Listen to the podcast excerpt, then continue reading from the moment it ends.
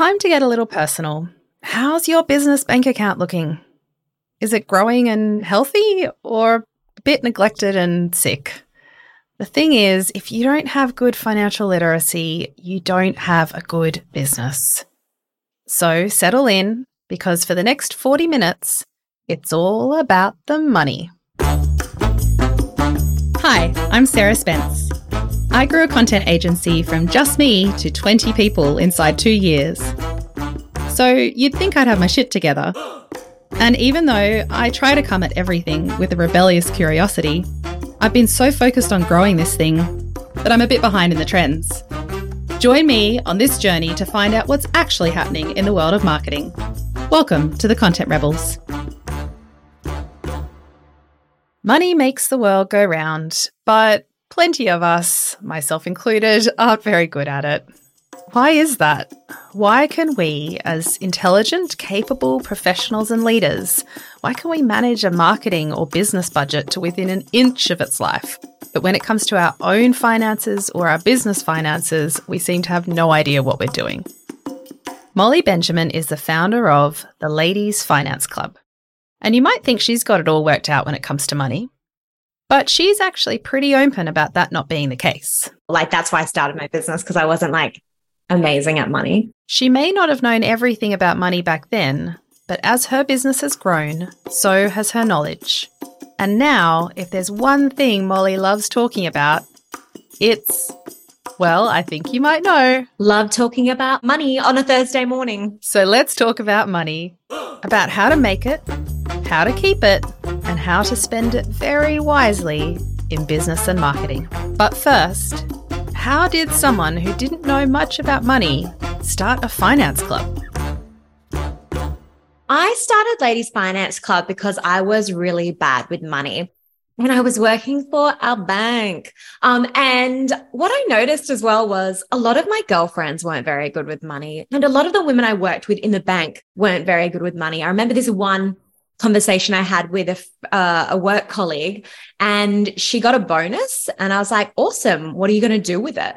And she was like, oh my God, I'm going to buy a handbag. And I was like, do you have property? She's like, no. I'm like, cool. Do you invest? And she's like, no. And I'm like, surely there is something better she can be doing with this money to set herself up. Like, absolutely, I'm all for treating yourself, but this was a very expensive handbag. And I just thought, what is going on here? How come guys my age are buying property and they're investing in the share market and we're struggling to pay rent? We have no emergency funds and we are spending every cent we earn. We can be so good at managing budgets in the corporate world. Um, but when it comes to our personal finances, you know, we just kind of keep our head in the sand. It's a little bit too hard. It's confusing. We're not sure what we're meant to be doing. So we do nothing. Like I've had accountants rock up to my budgeting events and they're like, I do this for like millions of dollars, but I don't really do it for myself. Um, so, you know, I realized then, okay, we needed to do something about this. Women money stats, super grim, living longer, five years longer, earning less, still a pay gap in pretty much every country. Um, and what that means is we're retiring with a lot less. We have a lot less control over our lives. You know, if we have control over our money, we have control over our lives. Um, and what I was seeing as well was my, a bunch of my mum's friends who just didn't have this control over their life. And that demographic of going, one of the highest growing demographics of women experiencing, oh, sorry, people experiencing homelessness is single women over the age of 55. And it's actually getting worse. And I was like, all right, we need to do something about this. Like, I don't want to live with this problem. I don't want this to happen to me, my sisters, any of my friends, anyone, any female. Um, so I started literally running events in my living room with my girlfriends, glass of prosecco, some pizzas, and we outgrew my living room. Started running events, and then we started running corporate workshops, and we started getting banks reaching out to us, being like, "Hey, can you run some workshops with us?" Um, and it's kind of grown from there. Now we've had about 35,000 women through our program. We did a roadshow all around Australia last year. I bought out a book. We just bought out a journal with um, the founder of Kiki K, Kristina Karlsson's new company, Dream Life. And so what it shows is women actually want to learn about this, but they want to be communicated to in a way that isn't male, pale, stale, boring, blue, death by PowerPoint, stick a fork in my eye because it's so boring. They, we, and, and this stuff can be fun. It can be engaging. And, you know, we're getting our money shit together. It's, and when, and when you see these women who have no ducks in a row, then they get their ducks in a row. You see the confidence and the empowerment that comes with that. It's like freaking awesome. That's so amazing. How did you go about actually teaching us? You said you were bad with money. So how, how did you teach yourself all of this stuff? Well, this has been the best thing because I've been on the journey with the ladies. Yeah. So, you know, we run masterclasses every single month. I get to interview the best people in Australia on my podcast. So I've been going on this learning journey as well. But what it means is I am coming from a place where I kind of know what my audience doesn't know. Because I find with finance people, sometimes they're just like, how do you guys not know that? And I'm like, because we were never taught it. We don't know this. Our brains don't think this way. Like, you know, you go, oh, the ASX is up five basis points. That doesn't mean shite to us. Um, and so there's this real coming in at a different level that I find that then I can kind of take the the women on this journey as well, and we can help break it down um, and demystify it because there's a lot of jargon. And I'm like, wouldn't it just be easier if we said it this way? And they're like, oh, yeah. Like, cool, let's just do that then. I know so much jargon. I worked for a bank for four years and I I learned a lot about money, but still not enough to actually properly apply it myself. And I think there's a lot of um, when people do work in a bank, like we don't work in investing, we don't work in like, and it doesn't even matter if you do work in like the accounts department, but you know, we might work in other departments, but there's still like this kind of embarrassment, like, oh, we should probably know about this because we work for a bank. But what I've noticed is like, no, nah, that is like our very first event in London, 50% of the audience worked in financial services. So that's just like a wow that's not true at all. I know. And I feel like we could have a whole other conversation about financial education in the school setting, but we're here to talk about marketing and content and yeah, about money in relation to that. So we'll keep it focused on that. Why do you think we are our own worst enemies when it comes to money? There must be something about that combination that makes us feel so fraught with those pre existing ideas that hold us back. Why do you feel like it's easier for us to manage money with confidence when it's not our own? Yeah, it's a really interesting one. And if you look at, you know, when we go to negotiate for things, we're a lot better at negotiating when it's not ourselves and it's not our own salary. So I think there's a number of reasons for this. Um, I think one is as a society, women are still not socialized to talk about money. And, you know, I, I, always reflect on why is this? And like, I can come up with a number of reasons, but I think a big one is like, you know, it, our grandmas didn't have control over their own money. Like, we haven't been having these generational conversations for very long, whereas guys have been controlling the money forever. Um, but, you know, like, my grandma couldn't open a credit card with her own name. She couldn't open a, uh, get a home loan in her own name. Like, you know, you had to have a male signatory or you had to be opening it with a partner. Mm. Um, so I always reflect on that. And then also we are very, we're delivered very different messages about money as well. Women are very, it's very focused on saving, keep your money in cash, which women are very good at doing. We're very good savers. But unfortunately, investing your money is what grows your money. And those conversations haven't been had. I look at my parents. My dad has an investment club. My mum doesn't. I said, Mom, why don't you have an investment club? She's like, none of my friends, like, I want one, but none of my friends would join. So there's definitely like this big piece around, like, I think culture, society. And, you know, in other cultures, women do manage the money, but, you know, even this thing of like, it's rude to talk about money, bills are paid behind closed doors. Um, yeah, there's a lot. Another thing is, I think, confidence. Um, you know, women like to be really confident at something before they do it. Um, money, we have less of it just because of how the how the world is. You know, we're more likely to be caregivers, whether that be family or elderly parents. Um, we're more likely to be flexible, have flexible working part time, which means we have less money to manage and invest with and grow our wealth. Um, yeah, so I think look, there's a number of di- there's a number of different reasons, but um, starting to educate yourself, you can turn that around. Mm, absolutely. Yeah. I just looked it up. The the first opportunity that women had in Australia to open their own bank accounts, which I'm sure you know, was 1974. Yeah. That's only like, I mean, 1974, not that long ago. Like that was 10 years before I was born. So, you know, well and truly into my my parents' adulthood, yeah. for instance. Like that's just like there has been so much progress, not enough, so much progress for women But I think all of us in this time, like we look at that and we're like, yes, and we're part of it and it's amazing, except we forget that it's actually so new. it's so new. And yeah, absolutely. And we are progressing in so many places, which is fantastic. But I don't know, but it seems to be when it comes to our finances, we're still not or we still like it's changing slowly, um, but it's still not fast enough. There's still way too many women I speak to who aren't investing or who let their partner look after their money uh, because they're better at it than they are. Where that's just not true. They've done research, they've done surveys. Men and women are equally as competent. Men have more confidence. And guess how they get more confidence? Because they do it more. So, you know, and actually, what research also shows is women make better long term investors. Hmm. So let's just take a moment to reflect on that. Did you hear it? Women are better long term investors. But we've only been in control of our own money in the very recent past. I'm bamboozled by the idea that women only gained control of their bank accounts in 1974. What is with that? But if finance is something that is so new to just over 50% of the population, just why do we make better investors then? I had to find out more. We're less um, panicky. We're more goal based um, investors, which means when the market gets rocky, we don't care because we know we're long term investors. We have our goal here. Our short term goals is in cash. And I, I, love hearing that. And it's, it's great. Yeah. Amazing. I know it's, it's, it, it, I've, I, I'm very financially motivated. I always have been as a person. You know, I started, um, like I think I had my first business when I was like seven years old or whatever, offering you know massages for a dollar to my parents. Oh my god, me too. Oh, did you? Yeah, I had packages as well. I was like, "Do you want the deluxe? I'll make you a cup of tea." Yeah. The the premium, you can use my Game Boy for half an yeah. hour. I love it. We were like entrepreneurs from like seven years old. Indeed, absolutely. I know mine was like you you could pay extra to have Enya playing um, and like to really add candles on to really set the mood.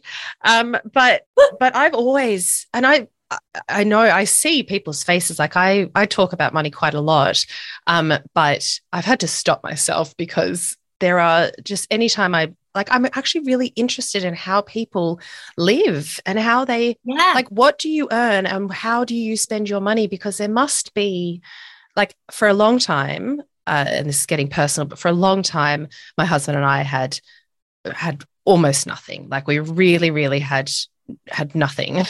and um, I was just always so curious about all of our friends and other family members and stuff. I'm like, how do you actually do it? Because we're trying not to rack up credit card debt and we're trying to, you know, still be, live a lifestyle that we want to live. Yeah. But like, how do you do that? But of course, nobody wants to talk about it, which is so annoying. Yeah, but it's so fascinating when they do. So we have these accountability sessions at Ladies Finance Club where everyone jumps on and a lot of the time it always comes back to spending mm. and like, oh, I'm still spending too much. How do I um, you know, how do I stop spending and um, but it's really interesting to hear the different ways people are managing money. But you know, there's some real basics that I think really help people, but it's just being like you've got to be aware of what you're spending. Um, you've got to even know what that figure is and so many people don't. Yes. And even when you do, it's it's such an ongoing practice, isn't it? Because you it never ends. It's it's like exercise or, you know, eating well, like it is exactly. a continued disciplined practice because we have done like cash flow budget things and kind of done a plan, etc. But unless we're literally tracking it and I'm getting app alerts to say, hey, you're, you know, yeah. $20 away from your monthly coffee limit, um, I it, it's like out of sight, out of mind. And because we don't use cash anymore, yeah, it is just so. It's like oh, if I tap, and gosh, the now we're going off on another tangent, but the I feel worried for for my children with and and this generation because their association with money is just oh well, it's always there in a phone. It can just it totally and and I think, um, especially with ATMs, like I've heard kids say, oh, it's just free money. Mm-hmm. And so it's really hard to teach kids about a cashless society, but that's what they're going to grow up mm. with. So, yeah.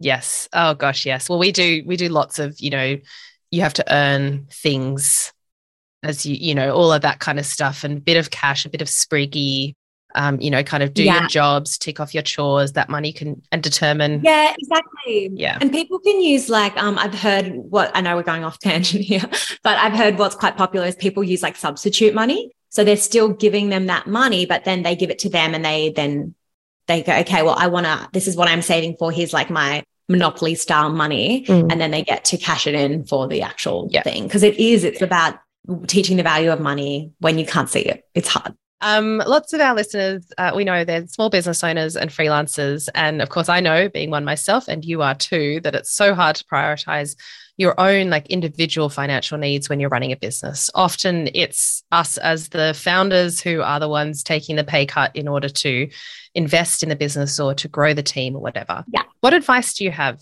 for us? Um, Look, yeah, it, it's a tricky one, especially when you're starting out and you've kind of maybe stepped away from your full time job and you're being paid. But I think like a couple of just like key principles um, is pay yourself first when you can. Like it's so important to um, make sure you work out kind of what is the minimum amount you need to live on. So what are like, and this is for when you're starting out, obviously. Um, what's what are your minimum? What are your fixed your what are your needs not your wants? So what are the four they call it the four walls of your house. So your rent or your mortgage your utility your bills your food groceries and then um, transport. So what's that coming to? And then that gives you like a base goal of how much do you need to be focusing on making minimum um, and then obviously like anything on top of that should be like should definitely be the goal. But if you can be familiar with those figures i feel like that definitely helps because you're like okay this is this is, i know i need to make this to cover basic costs. Something i see a lot of business women not do as well is pay themselves super. It just has to be a non-negotiable. You have to be paying yourself super. People say my business is my super. Look at covid. How many businesses did that wipe out you need to be putting money away for your retirement. Again, I know that's hard when you're starting out. We've all been there. And I even like picked up a second job when I was starting my business just so I could have money coming in and money going into my super as well. I have to stop here. Honestly, this is community service announcement time. Super! Pay yourself super. Before you even do anything else, to be honest, super has to be your priority. I know it's often the last thing that you want to think about when you're growing a business, but Molly is so right. As business owners, as career driven people, we need to focus on our numbers, know our numbers, and pay ourselves super. Okay, now that's out of the way. So, after super, what comes next? Yeah, putting that tax away as well and being really strict with yourself on putting that tax away first. Um, one of the accountants who was on our session the other day, she had a great hack. It was like at the end of a week, she looks at how much has come into her account and then she just puts away like the uh, whatever percentage it is for her, the 30% straight into a um, separate bank account. And then she just knows, okay, that's my money. There's also for any sole traders listening, um, Hnry, um, H N R Y fantastic for sole traders. They sort out all your tax. You get paid into your Hnry account. They take out your Medicare. They take out your tax. They take out your GST. They can even invest money for you if you want. And then you know what hits your bank account is yours to spend. And then when that money hits your account, it's working out, okay, what am I going to do with that? I'm someone who can't work from one bank account. I need to know, I need my fund money separate to my living expenses, to my goals. So I literally will have like my fun money account, my living expenses, or I might call it my adulting account. Boring, but very necessary. Um, and then money for my future. And having that, um, it's hard, I think, as well when you run your own business to automate that because you don't know sometimes when the money's coming in, you don't know when you're going to be paid. Um, but if you can know the baseline of, okay, how much do I need as a minimum to come in and making sure that that's always a priority and you always have that covered, um, and obviously that changes as your business becomes more successful and grows. Absolutely. I was going to say that too, that it is, you know, figuring out those percentages on day one is, again, another one of these, you know, disciplines and these practices that just need to be continual because you, that changes and, you know, your expenses change as a percentage of your business as it grows and yeah. all of that stuff. And full, like, full confession, I'm still nailing it myself. Like I wouldn't say I've got it down pat, but I'm in the position now where I've got a little bit more flexibility. But like it is freaking tough at the start. Like, I, you know, like God, you've got to want it bad because it is, it can, it's hard. I know. And I know so many, you know, really successful female business owners who have a couple of years in ended up, unfortunately, with with really massive tax bills and other things because they've they've put their trust. I think, you know, one of my biggest tips, I think, for people starting out is actually don't put your trust in an accountant or a bookkeeper about your finances. Yeah. Part of starting your business has to be educating yourself and becoming financially literate because otherwise you can end up in yeah in like even when things are going really good after a few years you can end up in a really t- tight situation yeah and i mean i talked to my accountant like when i first started my accountant was someone who i spoke with like once a year i probably speak to my accountant once a week mm-hmm. like i've got questions all the time i um, we do tax planning. We like, I am like on the, I'm on speed dial with them. And I think that's something that people don't do enough. Accountants are so smart. They're like business advisors. So make sure if your accountant isn't, um, supporting you, make sure you get a good accountant that you've got, you can build a really good relationship with who knows your business really well. Um, and yeah, but you, definitely you've got to be across your own numbers what I also started doing as well is actually getting like a CFO coach to come in and help me with my numbers. Because again, like I started my business because I was not good with money.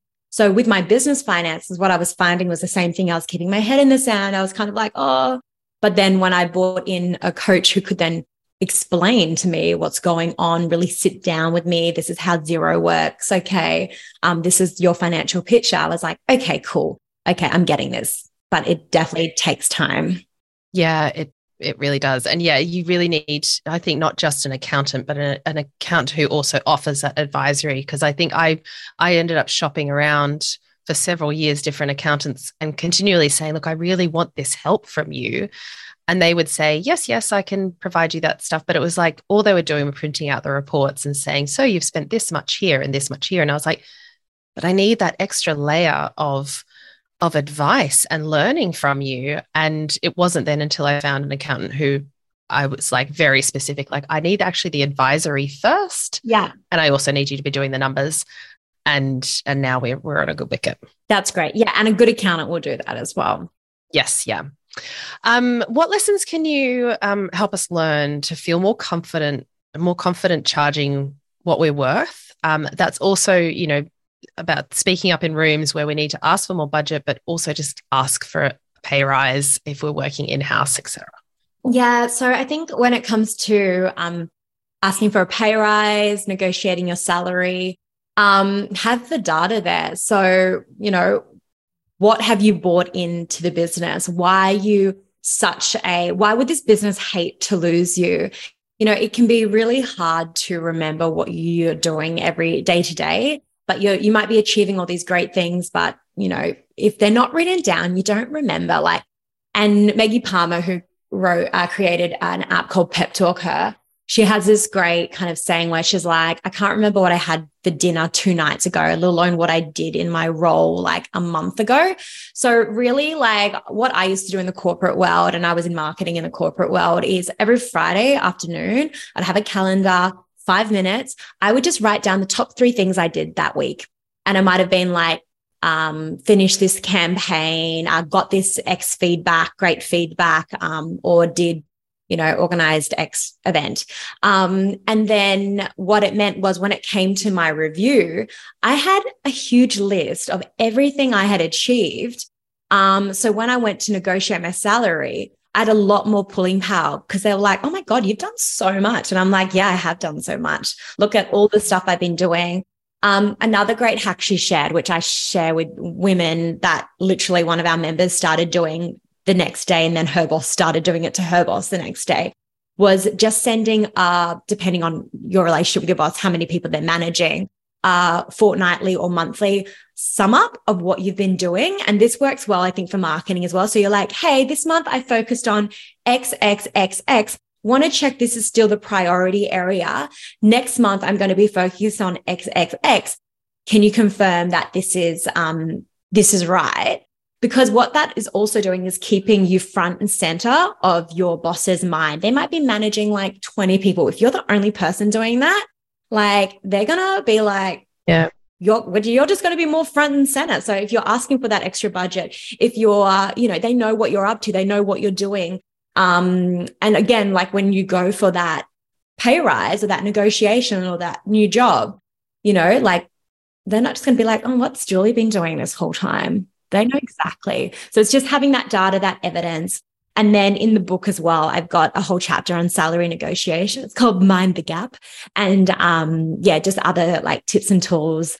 Um, and then also just like some scripts you can follow as well. And, you know, the fact that you don't always, sometimes I find as women, we get offered a job and we're like, yes, thank you for employing me. But like, we've got to be negotiating. Like, companies expect you to negotiate. And I always use the example because I love this. And I think it kind of ho- hopefully it helps motivate women to negotiate. Um, I've heard of companies not uh, uh, take someone on for the role because they didn't negotiate. And they're like, they're not negotiating. What are they going to be like with our suppliers? So again, like use that as fire if you need something or pretend you're negotiating on behalf of your your your kids, your family, your future holidays, your fur baby, whatever it is. Yeah, you've really got to see yourself, I think, as a stakeholder, as someone you know, yeah, worthy of of investing in. Exactly, and we're, we are our own businesses, so why would like you've got to think about it from a business point of view as well. Why would a business want to? keep you around why are you so important to this company you know it's not about you it's about them and what you're doing for them yeah such a good shift in mindset and I think all of that also applies to any freelancers or small business owners too, because ultimately it's it's the same. It's just you're you like go keep a track record of all the nice things that your client said about you, all the good feedback, and keep a track record, obviously, of what you're doing.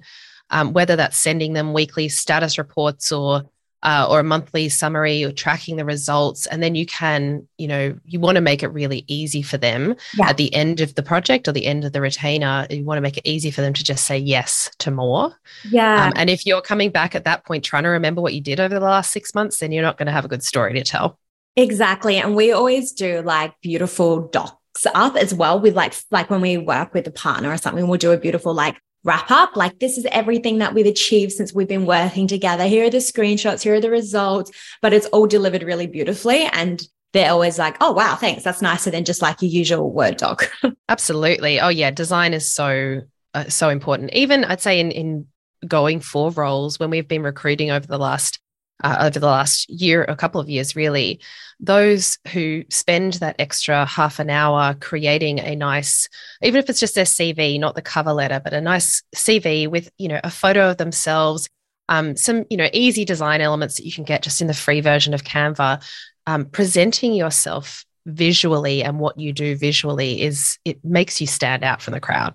Totally. But I think where it differs as well is we've just done a CV course and they're like, uh, for their new, the algorithms and the AI that are reading CVs, they can't be design or it can't be in boxes. So they want really plain. So I think if you're applying for a job directly with a small company, go nuts. If it's going to be read by AI, that's where you need to kind of put it in quite plain layman terms. So whether you're going through a recruiter or not. So oh. yeah, there are some very important differs there because it might not even get through the um, algorithm if it's too designed up or because it can't read tables. Oh, that's so interesting. Wow. Okay, that's a whole other thing, right?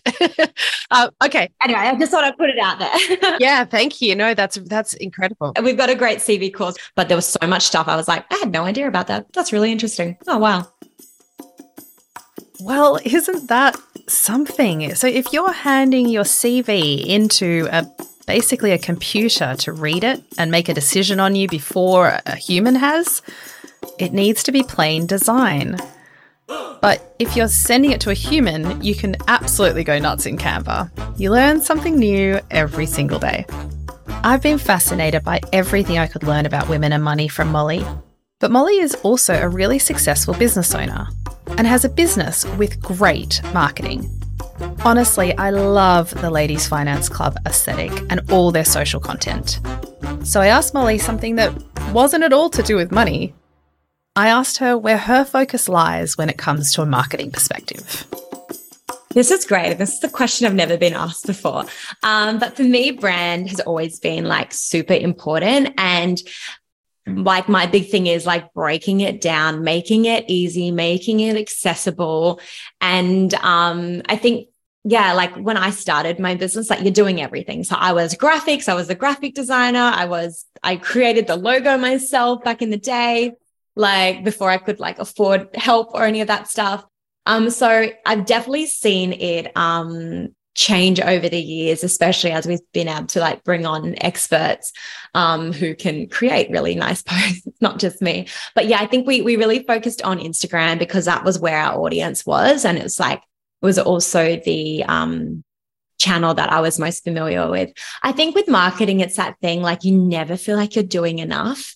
But I've kind of had to come to terms with the fact that, look, I TikTok, I would love to be doing a TikTok every single day. But like the reality is, I just don't have time. So we've kind of gone all in on one channel, which can be risky. Mm-hmm. Um, and we, we also have like a social media presence on Facebook. We have like 12,000 women in our Facebook group. But yeah, I guess um, Instagram and marketing it.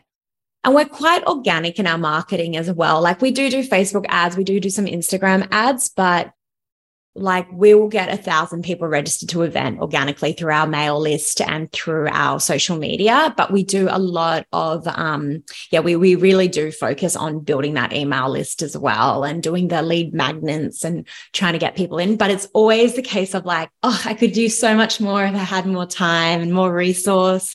Um but you can only do what you can do yeah. And I think you, you know, you are so beautifully the face of the brand as well. And I love that um, for anyone who ha- doesn't follow Ladies Finance Club, please go and do so because um, Molly, as a person, the, I feel like then the Ladies Finance Club is just is the visual representation of you or what I know of you. Of course, we're not like super close friends or anything, but but the you are bubbly and you are gregarious and you are fun and um, you know you're bold and you're interesting and that's the brand visuals just capture all of that which i think really you know it, it ties in so nicely Thank you. But it's actually interesting. I notice sometimes I'll like see things and I'll be like, oh, maybe we need to be more, you know, it's so easy to compare. Maybe we need to be more like that. Or, but then I'm like, no, I want to be fun. I want to be bubbly. I don't want to be too serious. And there was a time where I saw it just going a bit too cor- corporate, which is my background, but I'm like, no, that's boring. Gosh.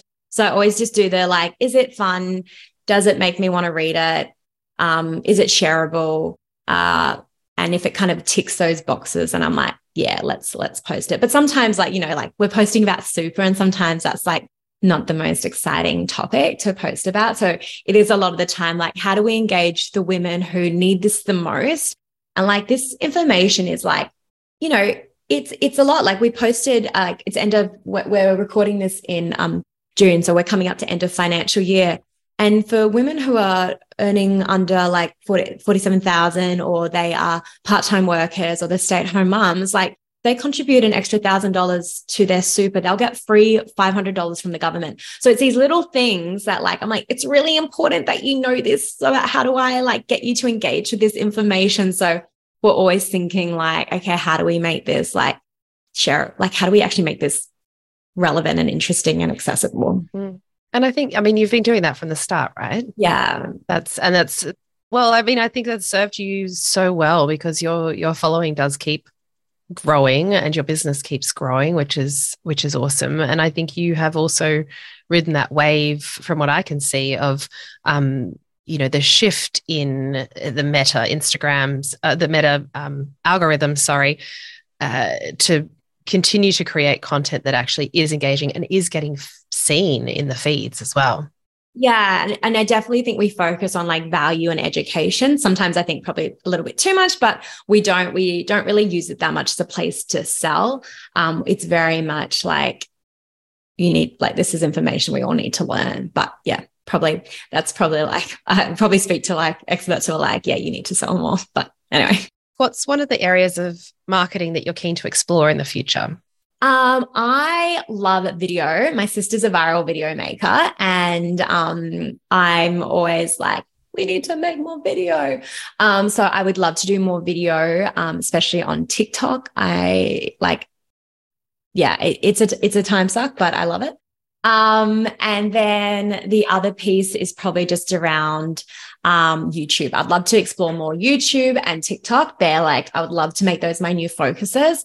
Um, but also getting quite obsessed with chat GPT as well. And just like the, the world that it has opened up as far as like content. And I'd heard a guy speak at an AI conference a couple of weeks ago, and he's like, you, people are going to be in two boats. They're going to be um, creating with AI or they're going to be consuming with AI. And we don't want to be consuming. We want to be creating. Yeah. um, okay, good. I keep, I keep remembering that when I get like stuck in like these TikTok algorithm, um, you know, and you're like, what am I watching? Oh, how to make like chicken chili con carne. Great. Um, even though I went on there to, you know, look at some budgeting videos. Um, so yeah, I think I'm quite excited about TikTok and YouTube.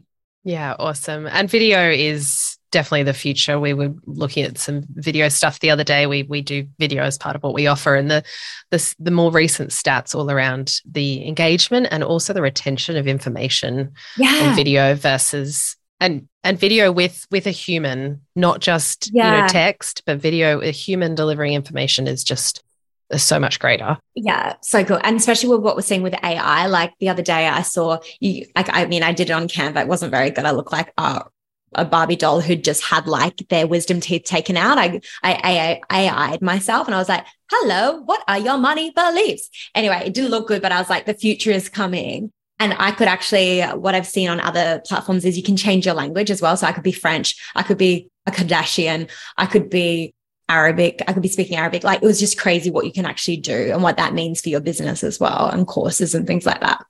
I just saw a deep fake this morning um, that was Arnold Schwarzenegger as Elaine and um, the soup uh, character from Seinfeld. Um, and it was a deep fake where both of them were played by Arnie. And it was, I mean, you know, that's just a, a funny application, but it is, yeah, we're in a, into a whole new world, which brings us to our final question that we're asking everyone. Um, but ChatGPT, do you see it as a friend, a foe, or a flash in the pan? Oh, absolute friend is going to change. The, I think where um, a guy explained it really well at this AI conference. He's like, we're at, you know, when the first iPhone came out and it was like this clunky thing, apps didn't really work. It was a bit dodgy. Um, but it was the, the base. And now look where we're at.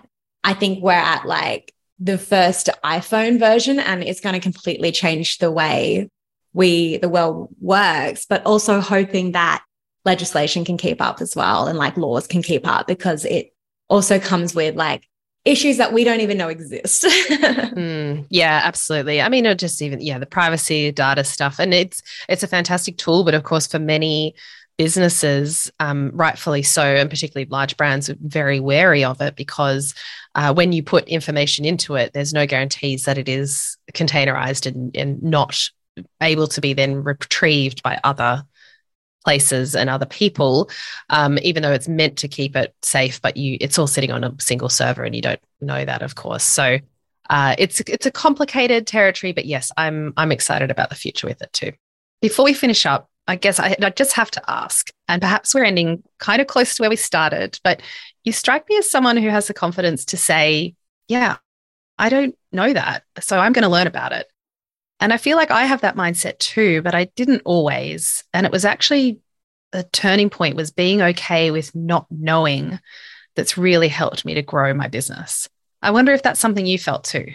Yeah, I mean, it's funny. Like, I just wrote a book on finance and I'm still like, oh, I don't know anything about money. Like, so it is like, you know, we, I think we never, we're, we're, we're hard on ourselves and we never feel like we know everything. And the world of finance is so massive. Like, you just you just won't. But i think like like that was the whole basis of me starting my company was like so from the get-go i've been like i'm not the expert but we're going to bring in the experts. We're going to bring in the best experts and we're going to break it down together. And you're here i've got you.